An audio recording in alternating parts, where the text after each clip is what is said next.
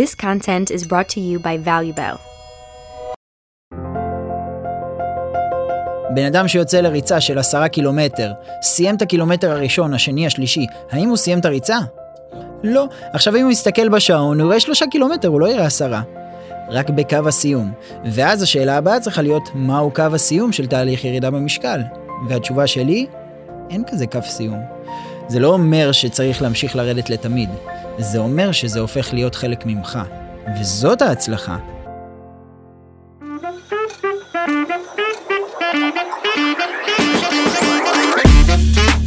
ברוכים הבאים לכושר ואושר, תוכנית אירוח בנושא כושר, תזונה, שינה ו mindset.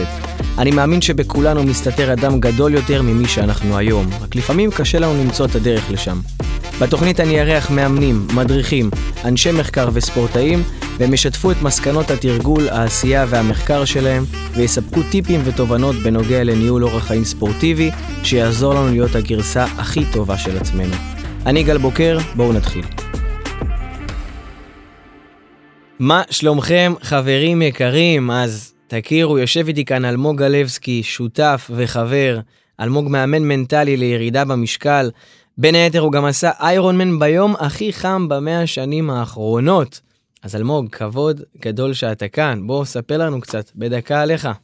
קודם כל תודה, מה זה כל ההרמה הזאת על ההתחלה, אני לא, לא, לא הייתי ערוך, אבל אה, קודם כל שלום לכולם, לכל המאזינים, איפה שאתם לא נמצאים, אז כמו שגל אה, אמר, לי קוראים אלמוג גלבסקי, אה, אני בן אוטוטו 32, מקריית אתא, עוסק בתחום של תזונה וכושר, ובאמת לאחרונה לקחנו את זה לשלב הבא של אימון מנטלי לירידה במשקל. בשלוש וחצי שנים האחרונות, אחרי, שב...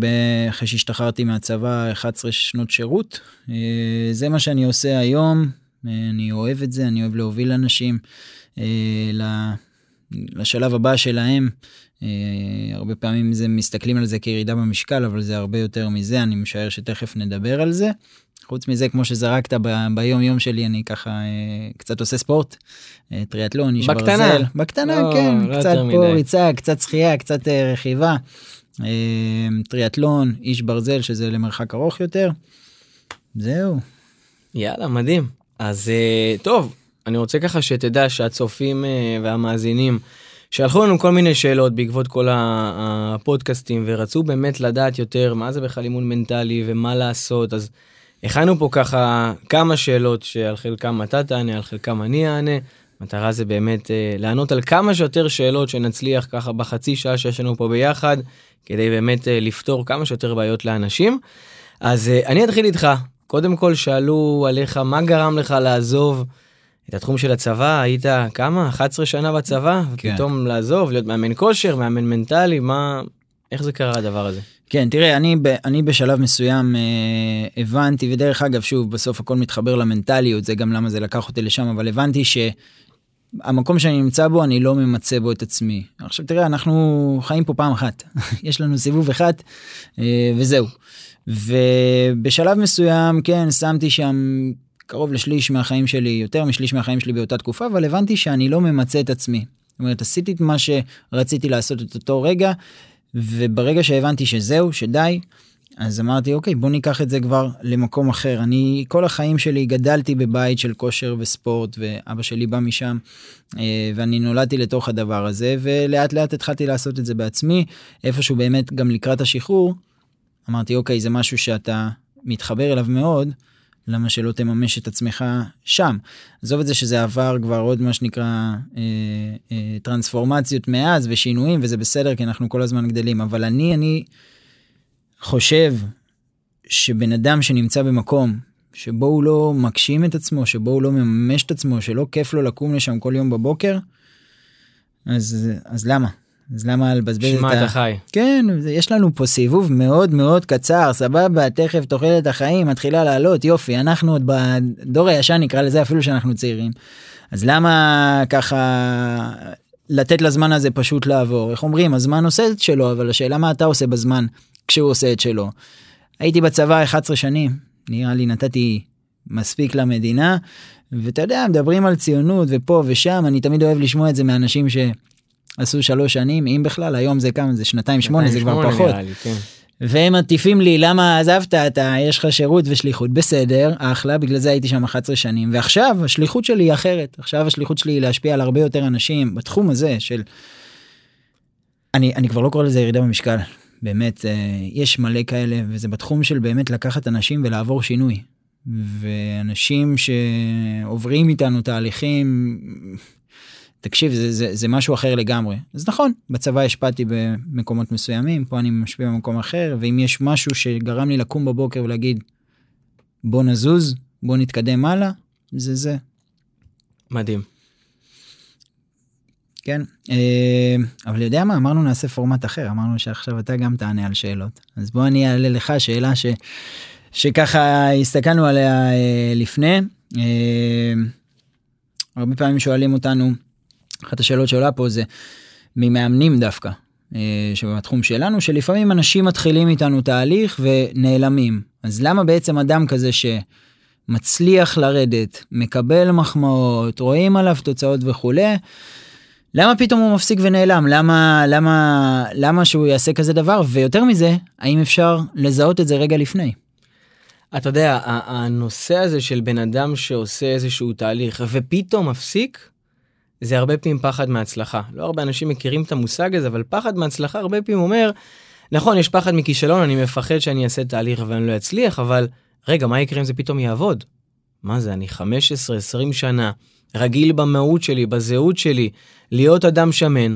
יש לי כבר את, ה, את, את ההסתכלות הזאת, שכולם רגילים לראות אותי ככה, אני רגיל לראות את עצמי ככה, אני גם הרבה פעמים רגיל לרחם על עצמי, ועוד תהליך שעשיתי ולא עבד, ופתאום אני מצליח.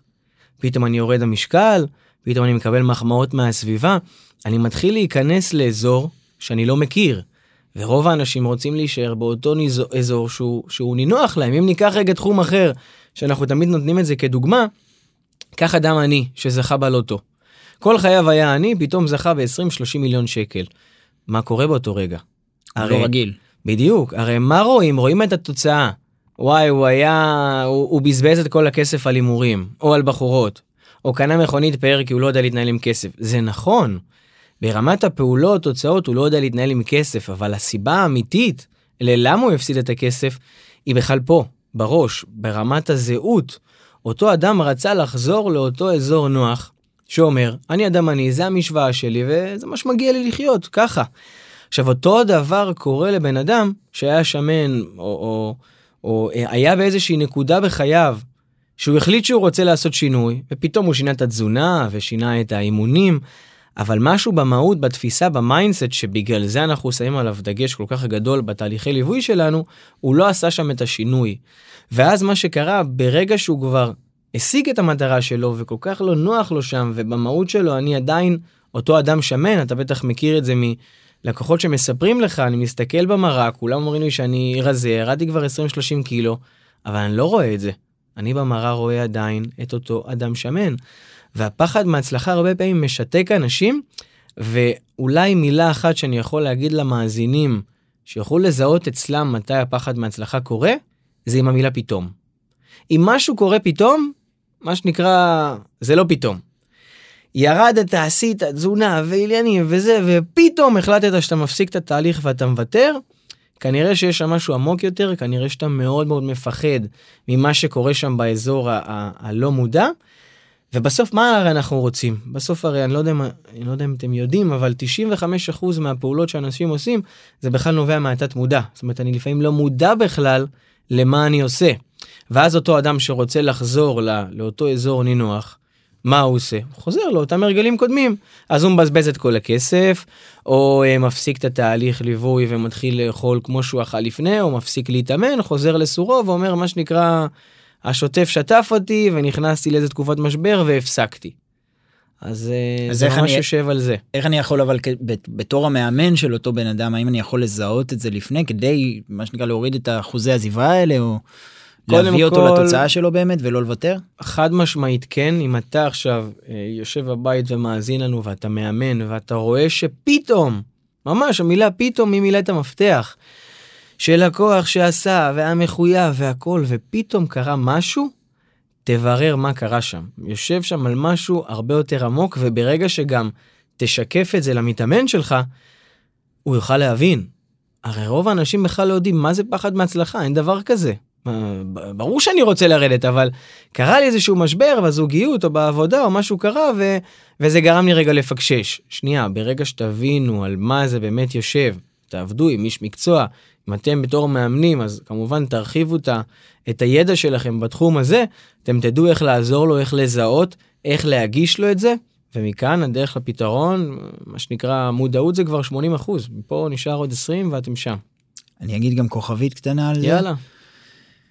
אמרת אם אתם בתור אנשי מקצוע תרחיבו את הידע, לפעמים אנשים מה שנקרא רוצים להתרכז בנישה שלהם, זה לא בושה להפנות גם למישהו אחר, אתה יודע, האנשים הכי מצליחים, הכי גדולים בעולם, שמגיעים לתוצאות הכי גדולות, מעקיפים את עצמם באנשי מקצוע.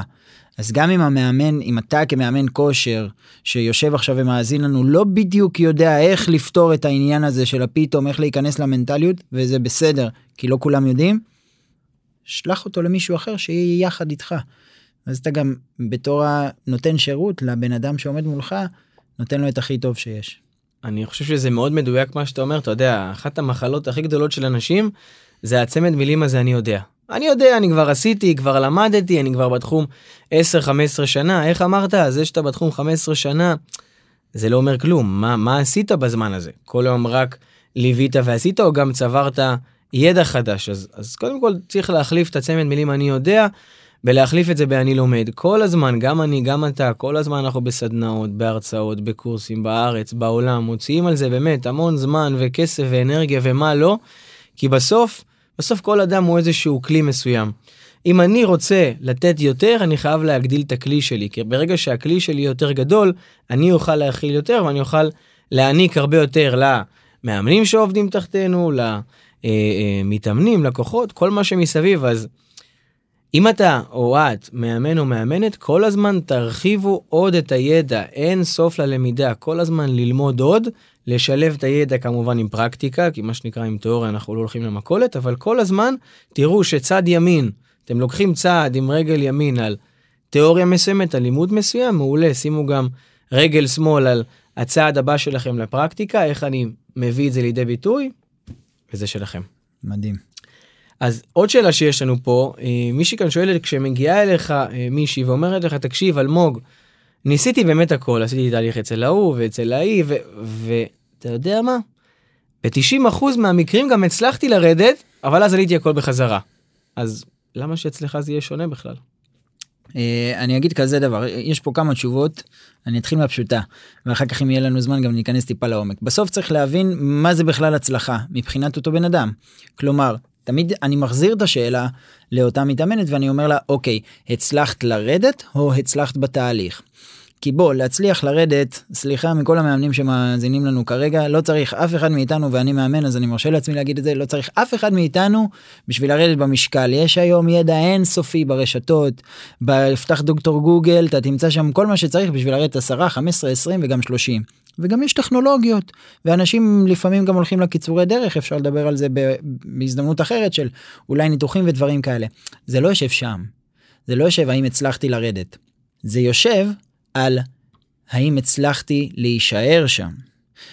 ופה קבור הכלב מה שנקרא כי אז אני אומר לה אוקיי זה לא שהתהליך הצליח. היא אומרת לי לא מה זאת אומרת הצליח ירדתי אבל אם הוא היה מצליח לא היינו מדברים. זאת אומרת מראש המטרה לא הייתה טובה כי היא שמה מטרה רק לרדת? ברור, זה, ה, ה, אם המטרה היא רק לרדת, מדהים הצלחת אז גם לא צריכה לדבר איתי, אחר כך מה שיקרה יקרה.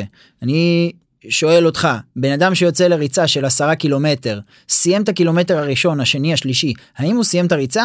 לא. לא. עכשיו אם הוא יסתכל בשעון, הוא יראה שלושה קילומטר, הוא לא יראה עשרה. רק בקו הסיום. ואז השאלה הבאה צריכה להיות, מהו קו הסיום של תהליך ירידה במשקל? והתשובה שלי, אין כזה קו סיום. זה לא אומר שצריך להמשיך לרדת לתמיד, זה אומר שזה הופך להיות חלק ממך. וזאת ההצלחה. ההצלחה היא לא רק הצלחתי לרדת עשרה קילו ודי. זה באמת לא מסובך. תוריד יד, יש לך פחות עשרה קילו, אבל אנחנו צריכים את היד הזאת. מה קורה אחר כך? וכשמתאמנת כזאת באה ושואלת אותי, מה יהיה אצלך שונה? שני דברים. אחד, אני מחזיר אליה בשאלה כמו שאני אוהב לעשות תמיד. השאלה עכשיו מה יהיה אצלך שונה. כי אם עשית כל כך הרבה תהליכים שהתרגלת, כבר נוצר אצלה הרגל.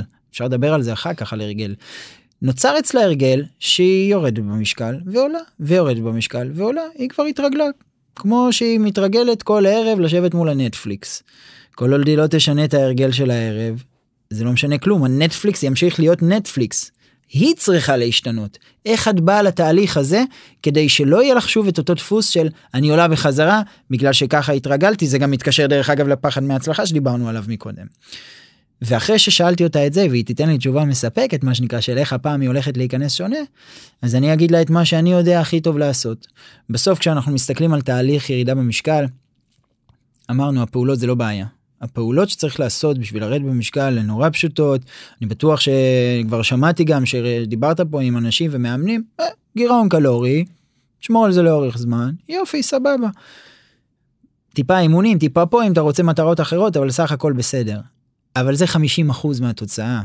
זה ה-50% של הפעולות. ה-50% של הנוספ... הנוספים זה פה זה ה mindset זה יושב בראש וכשעובדים על זה אז אתה כבר פותר את זה מהשורש. אתה יודע, זה כמו לנסות ללכת לעץ ולהשקות את הפרי כדי שיצמחו עוד פירות. לא יקרה כלום עם זה. אבל אם תשקיע את השור... אם תשקה, סליחה, את השורש, אז יצמחו ענפים חדשים ופירות וכולי, או עץ חדש. אותו דבר פה, אני רוצה לרדת איתך לשורש, וזה מה שאנחנו יודעים לעשות. את הגירעון קלורי וזה, שוב, אמרתי, לא צריך לא אותי ולא אף אחד אחר בשביל זה, זה קיים, זה שמה. גם יש קואוצ'ינג שיודע לפתור את השורש אבל כשיש לך הכל במקום אחד ואתה יודע זה אחד הדברים שאנחנו אנחנו הכי הרבה אומרים בהרצאות שלנו. יש את כל הדברים בנפרד בכל מיני מקומות. יש את הגירעון קלורי שיודעים לעשות דיאטניות וכולי וזה מתח... מתחשבים גם באספקטים הבריאותיים. יש את האימונים שיודעים לעשות מאמנים יש את הקואוצ'ינג שיודעים לעשות קואוצ'רים כשיש לך הכל במקום אחד וזה מה שאנחנו יודעים לעשות. יש לך פתרון שהוא הרבה יותר ממוקד, אבל לא רק שהוא ממוקד, הוא גם נשאר איתך לתמיד. וזה ההבדל היחיד לדעתי, כי אם אנחנו לא פה בשביל לשחק כל הזמן, אז מה זה משנה? הרי דיאטה, כשאומרים דיאטה, יש לו תאריך סיום, ואז היא שואל, כשהן שואלות את זה, הן אומרות, מה שונה הדיאטה שלך? אני לא אוהב את המילה הזאת דיאטה, כי לדיאטה יש תהליך, תאריך סיום. אבל כשאני מבין שאני הולך לחיות ככה כל החיים, אז מראש אני אומר טוב מה זה משנה אם אני אראה את העשרה קילו אז זה עוד חודשיים עוד שלושה או עוד שנתיים אם אני הולך לחיות ככה תמיד וברגע שהורדתי את המרוץ מהמשוואה זה נשאר איתי לתמיד. מדהים. בוא נסתכל מה עוד יש לנו פה. אה, וואלה זאת שאלה של השראה. בסוף יום סיימת את היום מה שנקרא כשאתה מסתכל ככה לאחור ממה אתה שואף סיפוק מה מעלה לך חיוך על הפנים בתור בן אדם שנמצא במקצוע כל כך תובעני ובכלל. וואו, זו שאלה מדהימה, ואתה יודע, תמיד אנחנו אומרים שאנחנו צריכים לשלם הרבה מאוד מחירים בכלל בכל דבר שאנחנו עושים, והשאלה על מה אתה שם את הפוקוס, על המחירים שאתה משלם או על, או על הרווחים. ובאמת, נכון אמרת, זה, זה מחיר מאוד תובעני, להיות בעל עסק וכל היום, ולקוחות ושאלות ושיחות, והרבה פעמים גם מתאמנים שואלים אותי איך יש לך זמן וכוח ולעשות את זה ואת זה ואני חושב שהתשובה המרכזית היא שאני אני רואה את הקו סיום במרכאות אני עושה. אני כבר ברגע שאני מתחיל עם בן אדם תהליך או שאחד מהמתאמנים נכנס לחברה שלנו אני כבר רואה איך הוא הולך להיות בקו הסיום ואני לא רואה אותו 20 קילו פחות זה לא זה. אני רואה באמת את השינוי שהוא הולך לעבור אתה יודע כשבן אדם מסיים תהליך ואומר לי וואו, גל, באמת, שיניתם לי, שיניתם לי את החיים. כאילו, אני, אני חי היום אחרת, במהות שלי. עזוב את זה שאני 20 קילו פחות. אגב, כולם אומרים את זה. כאילו, המשקל, הוא היה מאוד מאוד חשוב בהתחלה, ופתאום הוא הופך להיות תוצר לוואי, עזוב את הקוביות, עזוב את המשקל, עזוב. אני היום מאושר יותר, אני היום אדם בריא יותר, הזוגיות שלי טובה יותר, הילדים שלי מסתכלים עליי, ואני מהווה עבורם מודל לחיקוי. אתה יודע מה זה כשבן אדם אומר לך דבר כזה, כשהילדים שלו מעריצים אותו, כשהקשר שלו עם אשתו נהיה יותר טוב, שהעסק שלו ישתפר, אתה אומר, בואנה, אנחנו לא פה בשביל משקל, זה, זה סיפוק כל כך גדול, ו, וזה בסוף מה שנותן לי את הכוח לעשות את השיחות ואת הדברים, וה, וה, וכל הפיצ'יפקסים הקטנים, הכל מתגמד. אז מבחינתי, להעביר את הבן אדם מהנקודה A לנקודה B, וואו, זה, זה הסיפוק הכי גדול, ואני לא רואה איך, איך זה יכול להימאס. לא, לא רואה. אין לי מה להגיד, מס, מסכים ומרגיש בדיוק כמוך. מדהים. אז בוא נעבור רגע על עוד שאלה. אה, יש פה בן אדם ששואל על מים, כולם יודעים את החשיבות של מים, אבל עדיין זה קשה לי מאוד. איך אתה ממליץ לעבוד עם אנשים כאלה? יש לך איזשהו טיפ לשתייה של מים? או בכלל, כל בנייה של הרגל כזה קטן? כן, אה, תראה, אחד הדברים שאנחנו מדברים עליהם בסמינר שלנו זה לפני שאנחנו נכנסים לעניין של ה mindset זה רגע כן את העקרונות הפיזיים ויש ארבעה עקרונות פיזיים שאנחנו מדברים עליהם אחד מהם זה באמת העניין של המים. עכשיו אני פחות נכנס עם אנשים לכמה מים צריך לשתות וחישובים וזה וכל הדברים האלה אלא יותר לאיך אני מסגל את זה איך אפשר לסגל את זה כמו כל דבר שאנחנו עושים ומה שנקרא הוא הופך אצלנו להרגל הרי כשאני ואתה וכל אחד שמאזין לנו עכשיו היה ילד כש, כש, כשהיינו ילדים לא ידענו לצחצח שיניים, נכון? נכון. קמנו בבוקר, אמא צחצחה לנו שיניים. אחרי חצי שנה, שנה, היא כבר לימדה אותנו לצחצח שיניים.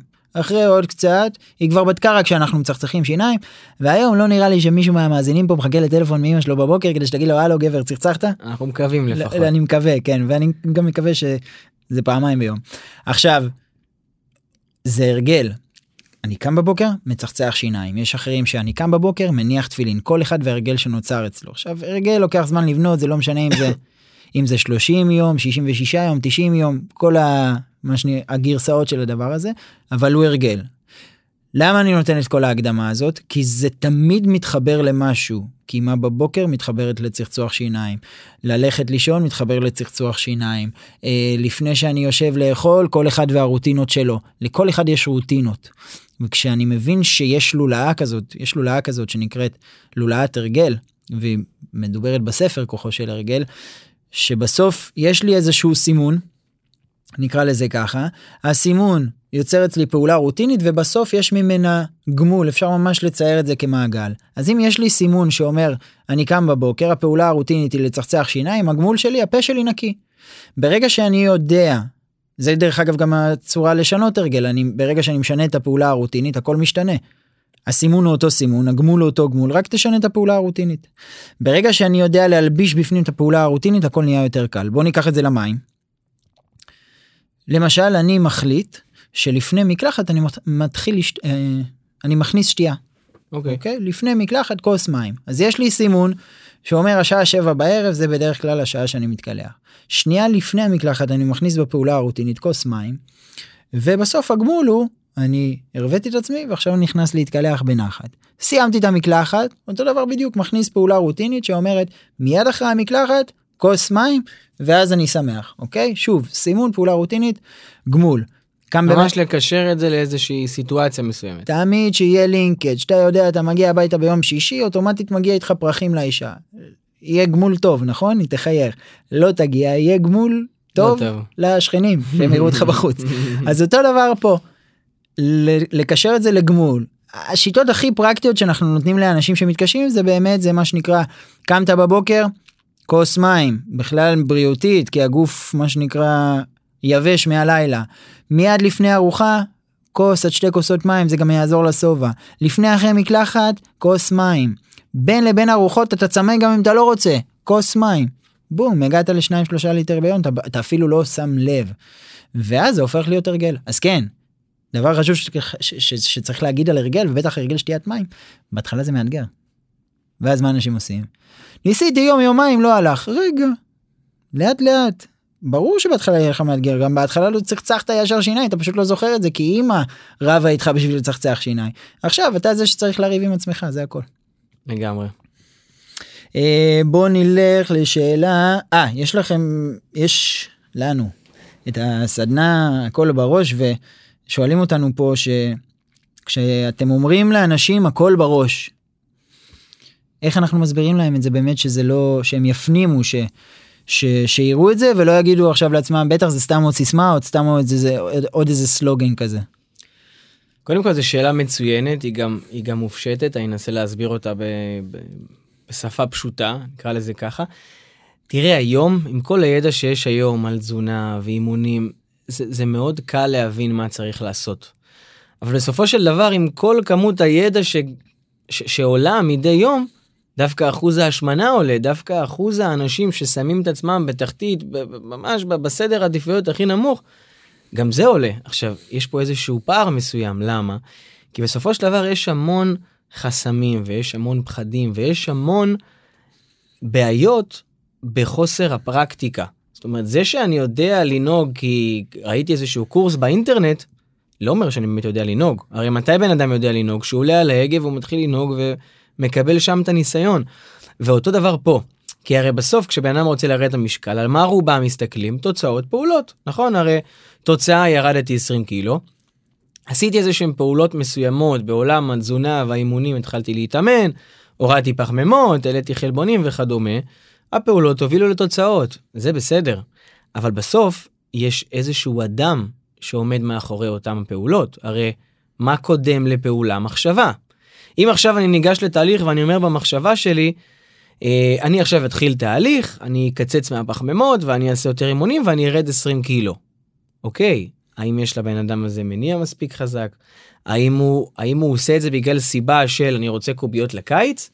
או שהוא עושה את זה כי הוא רוצה להוות מודל לחיקוי לילד שלו. כל הדברים האלה הם דברים מאוד חשובים, כי אם אנחנו נלך עוד יותר אחורה מהמחשבה, זה כבר הזהות של הבן אדם. זה המהות, זה מי אני כאדם, איזה אדם אני בכלל רוצה להיות כדי לעשות דבר כזה, כי הרי קח שני אנשים, שניהם מתחילים באותה נקודה. אחד אומר, אוקיי, אני אקח את התפריט ואת התוכנית אימונים שהמאמן בנה לי, ופה זה נגמר. אז הוא עושה את הפעולות שבוע, שבועיים, חודש, חודשיים, מגיע למטרה שהוא שם, וזהו. ואגב, זה למה רוב האנשים שעושים תהליך כזה, מסיימים את התהליך ועולים חזרה במשקל. לעומת אדם אחר שהתחיל באותה נקודה, אבל הוא התחיל ישירות במהות, ב mindset, בראש. בלמה. בלמה שלו, במניע שלו. זה נהיה הרבה יותר חזק. אני מתחיל כי אני רוצה להוות דוגמה לילדים שלי, אני רוצה להפוך להיות אדם בריא יותר. אני חי חיים פעם אחת. אני רוצה פעם ראשונה בחיים לשים את עצמי מקום ראשון. ואגב, רוב האנשים, הם חושבים שברגע שהם ישימו את עצמם במקום הראשון, מה יקרה לסביבה? הם יבוטלו. נכון, זה בדרך כלל קורה גם עם נשים, אני אימא ואני צריכה לדאוג לילדים ולבעל וכדומה, אבל בסוף מה הסביבה רוצה? הסביבה רוצה לראות אותנו למעלה, מאושרים, בריאים, חטובים, חזקים, אנרגטיים, ואז מה שקורה, אגב, זה אמונה מקבילה מאוד חזקה. הרי אם אותו בן אדם אומר, אם אני עכשיו אהיה מקום ראשון, אני אדרוס את כולם, איפה הוא תמיד יהיה? תמיד יהיה בתחתית. ואז מה הפעולות שהוא עושה? הוא אוכל מהשאריות, הוא מתייחס אל עצמו כאל פח אשפה, הוא לא הולך ומתאמן, לא מזיז את הגוף, כי מה, אני חוזר גמור מהעבודה. אבל פתאום משהו ב mindset משתנה. פתאום הוא מחליט שהוא שם את עצמו במקום ראשון, והוא מבין שבמקום שזה יבטל את כולם, זה רק יעזור לכולם.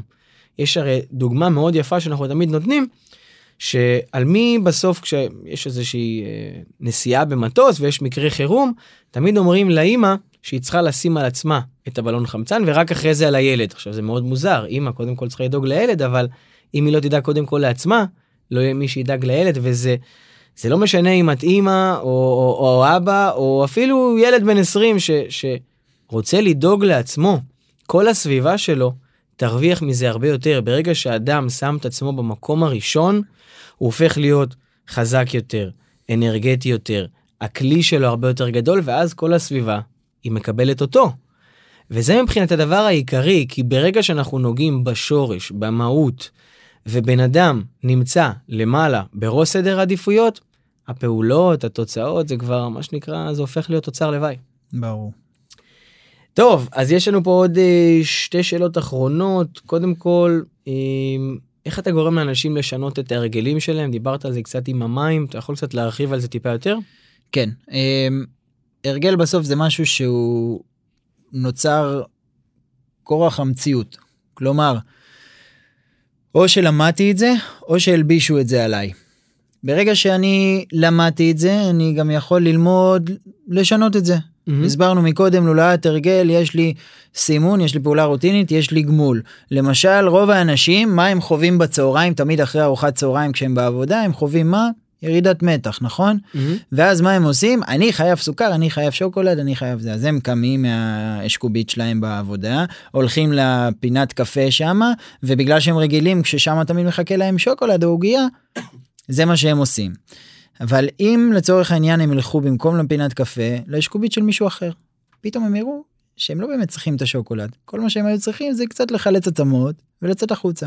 אז מה הם עשו? החליפו את הפעולה הרוטינית. כל פעם, כל פעם שאנחנו מזהים שיש לנו איזשהו הרגל חדש שנולד או הלבישו עלינו, לשנות את הפעולה הרוטינית. אוקיי.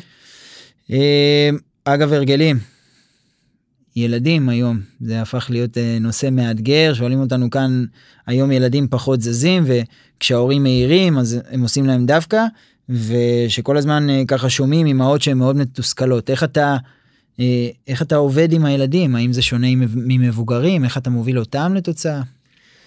אז קודם כל אני חושב שעם ילד צריך לעבוד כמו שעובדים עם מבוגר בצורה נכונה. מה הכוונה? כל ילד יש לו למה? מספיק טוב. אגב אנחנו יכולים ללמוד מילדים על למה לעשות כל דבר. הרי תסתכל על זה דבר מדהים ילד שצריך לקום לבית ספר וצריך לשים לעצמו שעון מעורר הרבה פעמים זה לא עובד בדיוק האמא צריכה לבוא להקים אותו ומה שנקרא ילד קשה לו לקום בבוקר אתה מכיר את זה. אבל פתאום יום שבת כשיש טיול או פתאום שיש לילד סיבה מספיק טובה לקום הוא מנטר מהמיטה קופץ ואמא מתי יוצאים איך זה הגיוני. סך הכל יש לו תשוקה מאוד גדולה למשהו והוא פועל לפי זה. אז במקום להגיד לילד נו צא מהמסך וזה לא בריא וזה לא טוב די אמא מספיק אה, מספיק יושבים לי על הראש בלימודים לך תעשה. לא בוא נמצא רגע עם הילד מה הוא רוצה. אתה אוהב לשחק כדורסל אתה אוהב כדורגל אתה אוהב לשחק מחבואים אתה אוהב לשחק טניס. בוא נמצא רגע מה מניע אותך ואז משם מה יש לעשות איתו זה לתת לו לפרוח. מה שנקרא לעזור לו בדברים שהוא צריך אבל הוא כבר יעשה את זה לבד אגב ילדים הם אלופים בזה יש לנו כל כך הרבה דברים ללמוד מילדים שמבחינתי מצאת לו את הלמה את המניע הוא עף באוויר. חד משמעית. טוב אז באמת ככה לקראת סיום יש פה שאלה שהיא עלינו מה שנקרא כ- כמאמנים כבני אדם רוצים ככה לשמוע על uh, כישלונות שלנו בתור מאמנים קשיים קצת בחיים בוא בוא ניתן להם קצת ככה בדקה עלינו. וואו רק אחד? רק אחד. אני, כל יום יש לי כל כך הרבה כישלונות. אני חושב שאחד הדברים שהיום אנחנו הכי מנסים לברוח מהם זה להודות בכישלון. כי כאילו ברגע שהודית בכישלון אתה אומר אני לא מושלם. וזה מה שמחפשים היום ברשתות חברתיות במאמנים שאלת מקודם מה אתה שונה איך אתה תוביל לתוצאה ואז אנחנו מנסים להראות הנה אני שונה אני מושלם. זה לא ככה. כל אחד מאיתנו כל אחד כל יום כל שעה חווה כישלון אחד לפחות לדעתי לא בדקתי את זה סטטיסטית. וכל העניין הוא האם אני תופס את זה באמת ככישלון או כמשוכה כשיעור בכלל כל דבר שאנחנו עושים אני למדתי את זה אישית בקורס מאמנים ואני חושב שאנחנו מדברים על זה לא מעט בסדנאות שלנו כל דבר שאנחנו עושים הוא שיעור זה לא משנה אם הוא היה טוב או רע. ואני יכול להגיד לך שחוויתי כישלונות בעסק ואני עוד אחווה כישלונות בעסק וחוויתי כישלונות בזוגיות בוא כל אחד מאיתנו היום בטח בדור שלנו לא הדור של פעם שמה שנקרא הכירו בחורה והם איתה לכל החיים. מה כמה עם כמה בחורות יצאתי עם כל אחת מהן נכשלתי עד מי שאני איתה היום. בעזרת השם איתה זה יהיה להמשך אבל אז מה אני מסתכל על כל דבר כזה ככישלון וזהו אני מפסיק לזוז. והרבה פעמים בעולם הדיאטות מסתכלים על זה ככה נכשלתי בדיאטה אני לא אעשה את זה יותר אנחנו מדברים על זה גם בהרצאות שלנו ואז אני אומר דבר פשוט. מה יותר חשוב מהשיעור שלקחתי מהכישלון הזה. נכשלתי בדיאטה מה לא עבד לי שם הלאה לפעם הבאה נכשלתי בזוגיות מה לא עבד לי שם הלאה לפעם הבאה נכשלתי בעסק מה לא עבד לי שם הלאה לפעם הבאה. כישלונות תמיד יהיו וברגע שאני יודע להוציא מהם את, ה... את הטוב את הנכון ומה לוקח אותי הלאה. זה לדעתי הדבר הכי טוב שיש אבל בוא תגיד לי אתה מה אתה חושב על זה. קודם כל אני חושב שמה שאמרת מדהים אני רק אני רק אוסיף על זה ואני אחדד משהו ואני אגיד שזה בסדר. זאת אומרת הרבה פעמים גם אני על עצמי אני אומר וואו ואיזה כישלון חוויתי פה ואני וכל הזמן אומרים לי אתה קואוצ'ר אתה צריך שהכל יהיה אצלך מושלם והעסק צריך להיות מושלם וה, והאימונים צריך להיות פלס אז לא יש הרבה מאוד פעמים שאני מגיע לאימון ואני נותן את הכי טוב שלי אבל זה לא הכי טוב שהיה אתמול או שלשום וזה בסדר בסופו של דבר כל בן אדם עושה את הכי טוב שלו באותו רגע נתון בהתאם לנסיבות ואני כל הזמן אומר לעצמי את המשפט הזה זה בסדר שהיום היה אימון פחות טוב.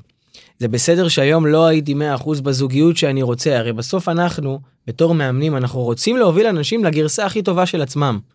מה שאומר שאנחנו מחויבים להוביל את עצמנו לגרסה הכי טובה של עצמנו. האם אנחנו מצליחים ב-100% מהזמן? לא. וזה בסדר, נכון, אני לא כל הזמן מתנהג כמו הגל שאני רוצה שיהיה בעוד חמש שנים. אבל אני כל הזמן מזכיר לעצמי, זה בסדר, זה חלק מהדרך. לא כל דבר צריך להיות, אוקיי, רגע, מה השיעור שאני לוקח ואיך אני קם מפה הלאה. נכון, אני עושה את זה 95% מהזמן, אבל ב-5% מהזמן שאני לא מצליח, ופה נכנס הרבה כל הנושא של הלקאה עצמית, ולמה לא עשיתי, ואיזה גרוע אני. זה בדיוק שם, לעצור, להגיד, זה בסדר, אני עושה את זה מספיק טוב, אני עושה את הכי טוב שלי, וממחר אני אנסה לעשות את זה יותר טוב. וזה מבחינתי אחד הדברים שאני הייתי רוצה שהמאזינים ייקחו. אה, אז אלמוג, קודם כל, תודה רבה. באמת, לך. היה לי. סופר נעים לארח אותך פה. אני אישית למדתי ממך מלא, אני בטוח שגם המאזינים. וזהו, שיהיה לך בהצלחה. תודה, תודה. מאזינים יקרים, תודה רבה שנשארתם עד הסוף והאזנתם לנו, אני מקווה שהפרק העשיר אתכם. אם אתם רוצים לשמוע עוד פרקים, תירשמו למעקב, אתם מוזמנים לפנות אליי גם באינסטגרם, גם בפייסבוק, הלינקים כאן למטה. יאללה, נתראה בפרק הבא.